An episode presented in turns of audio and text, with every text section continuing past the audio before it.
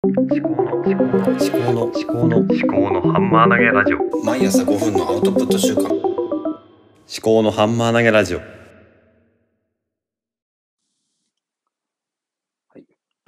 はようございます。あきこです。令和3年11月21日日曜日です。はい。えー、あ、今何時かというと5時15分ですね、朝の。はい。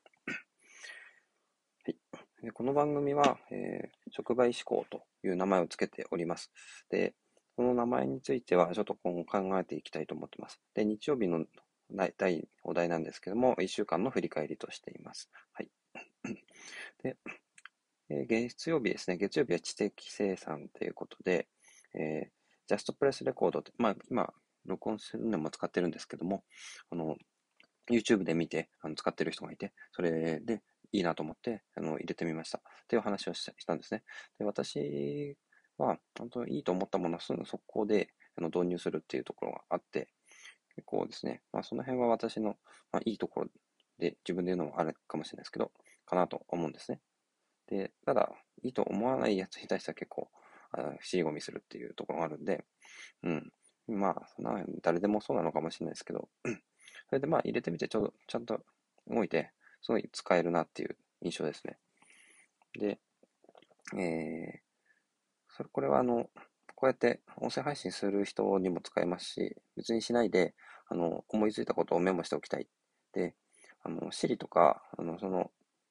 の、なんだ、認識よりも多分精度が高いと思われるんですね。で、長い文章も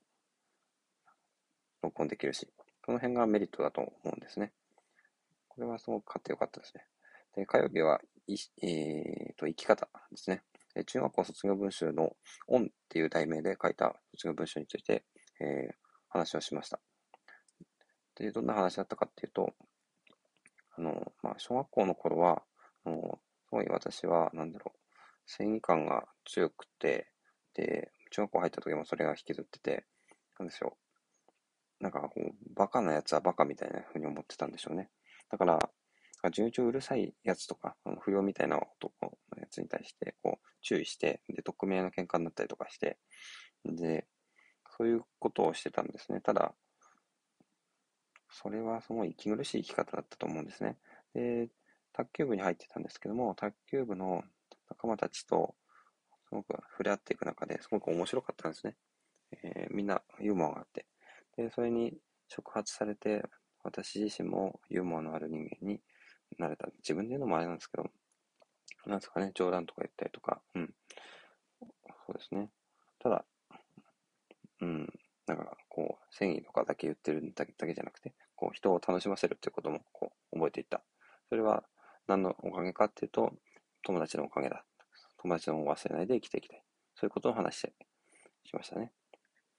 で水曜日はお猿のジョージについて話をするってことで、で、月、火、水で、あの、渋沢栄一さんが言ってる全く人の地位上位、まあ順番としては地位上になるんですけども、えー知的生産生き方、情愛。で、情愛がなんでお猿のジョージになるかっていうのはちょっと自分の中でこじつけだったんですけど、まあ、お猿のジョージっていうのは、あの、黄色い帽子のおじさんがジョージをこう、愛して生きていくというところがあって、で、ジョージは人間がやることについてすごく好奇心があって、で、まあ、好奇心があるっていうのは、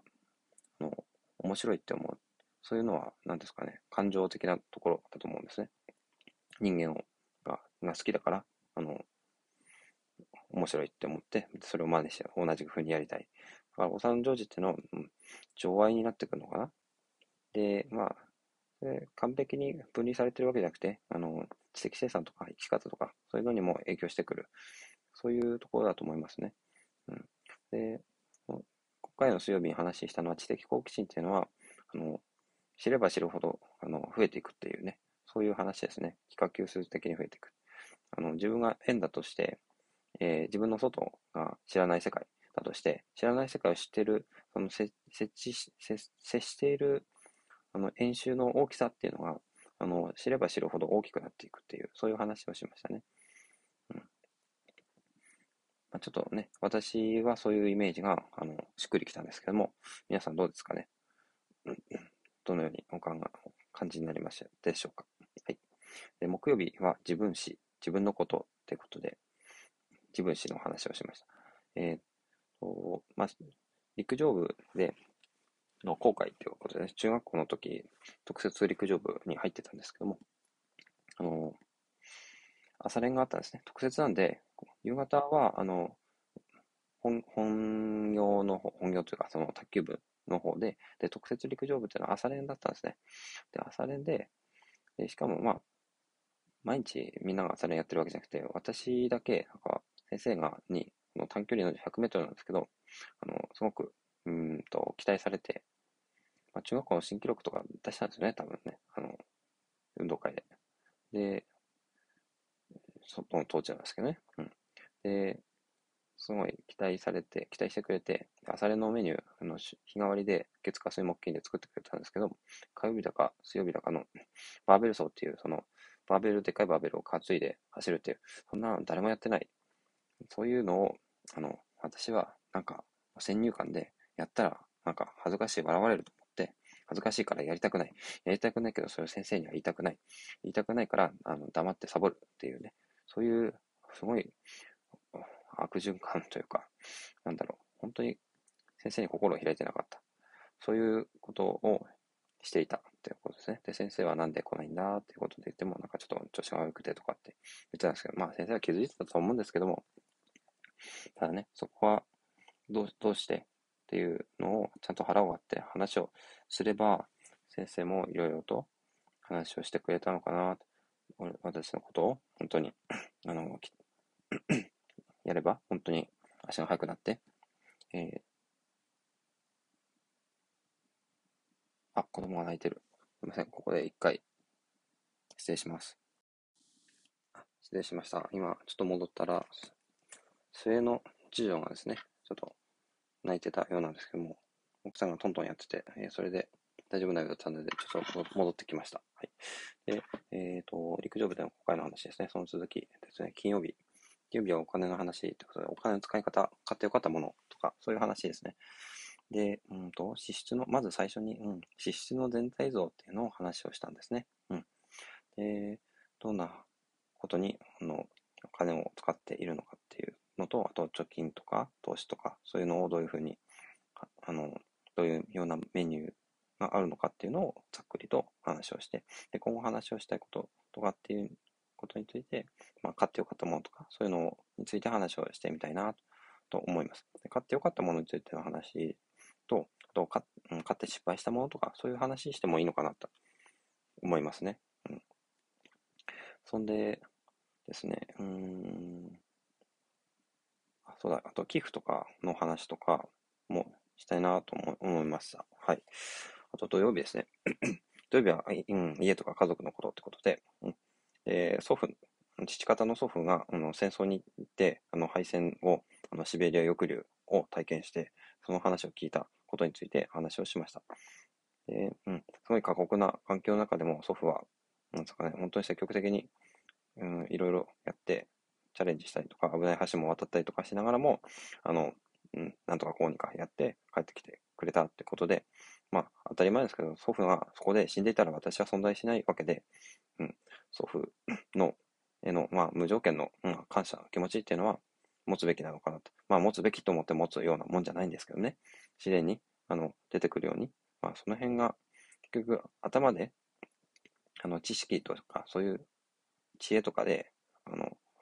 感謝しようとかじゃなくて、あの、心から、あの、当然のこ、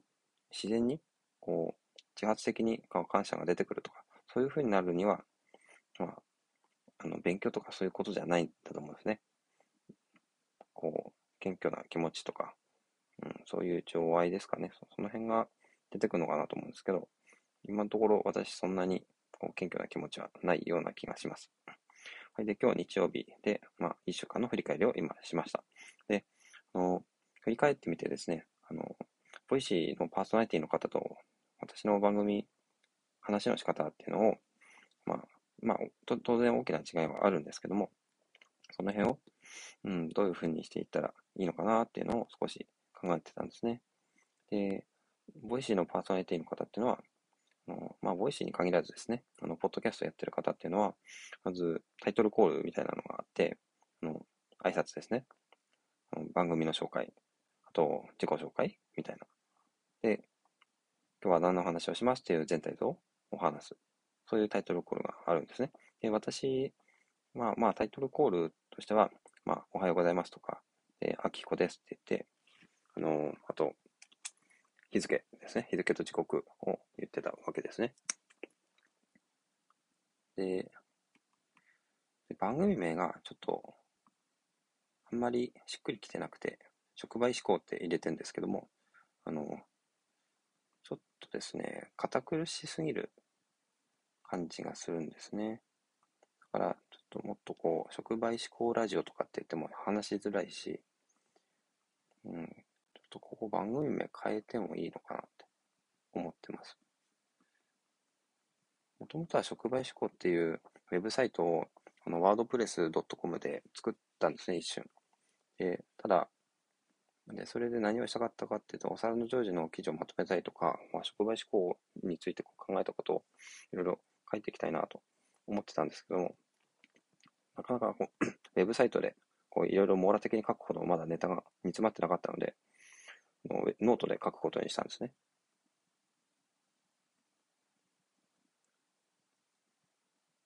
で、ノートの中で、まあ、知的生産とか生き方とか、で、ノートの中で触媒思考は、にはほとんど触れてなくてですね。で、この番組で触媒思考っていう番組、名前をつけたら、まあ、いろいろ話せるのかなと思ったんですけども、うん、なかなかそうですね。触媒思考そのものについて話せてないし、うん、もうちょっとこう、ゆるい番組名にしてみとみようかなと思うんですね。ゆるくしたい。で、はで最初、うん、おはようございます、あきこです。何々、何々ラジオとかって言って、今日は、えー、何月何日何曜日？何何時何分？ですとか、うん、あと、今どこにいるかとか、まあ、そういう話もしてもいいのかな。まあでも、まあ自分の記憶喪失保険なんで、まあ、そういう情報を入れると、まあいつどこで喋っているのか。5W11 みたいな感じですね。まず、風があって、この番組は何なのかっていうファットがあって、えー、いつなのかっていうウェンがあって、どこで話してるのかっていうウェアがありますよね。で、そうですね。ホワイは、まあ、目的、目的ですかね。この番組は何をする番組なのか。名称と内容みたいな。どこ、いつ、誰が。とか名乗って、番組名を名乗って、いつでどこ。まあ、そう、この順番は考えないですよ。いちいち how。how。how は何を話すかとか。ホワイトハウが結構近いのかな？うん。こんな感じで、これを最初にタイトルコールで言うと、なんか自分にとってもいいのかな？あと、あですね。あと終わりの挨拶ですね。まあ今のところ聞いていただきありがとうございました。ではまたって言ってるんですけども、まあ、この辺ですね。他の Voicy の方のやつはちょっといろいろ参考にしてみたいなと思います。えーと、そんなところですね。はい。今日も聞いていただきありがとうございました。ではまた。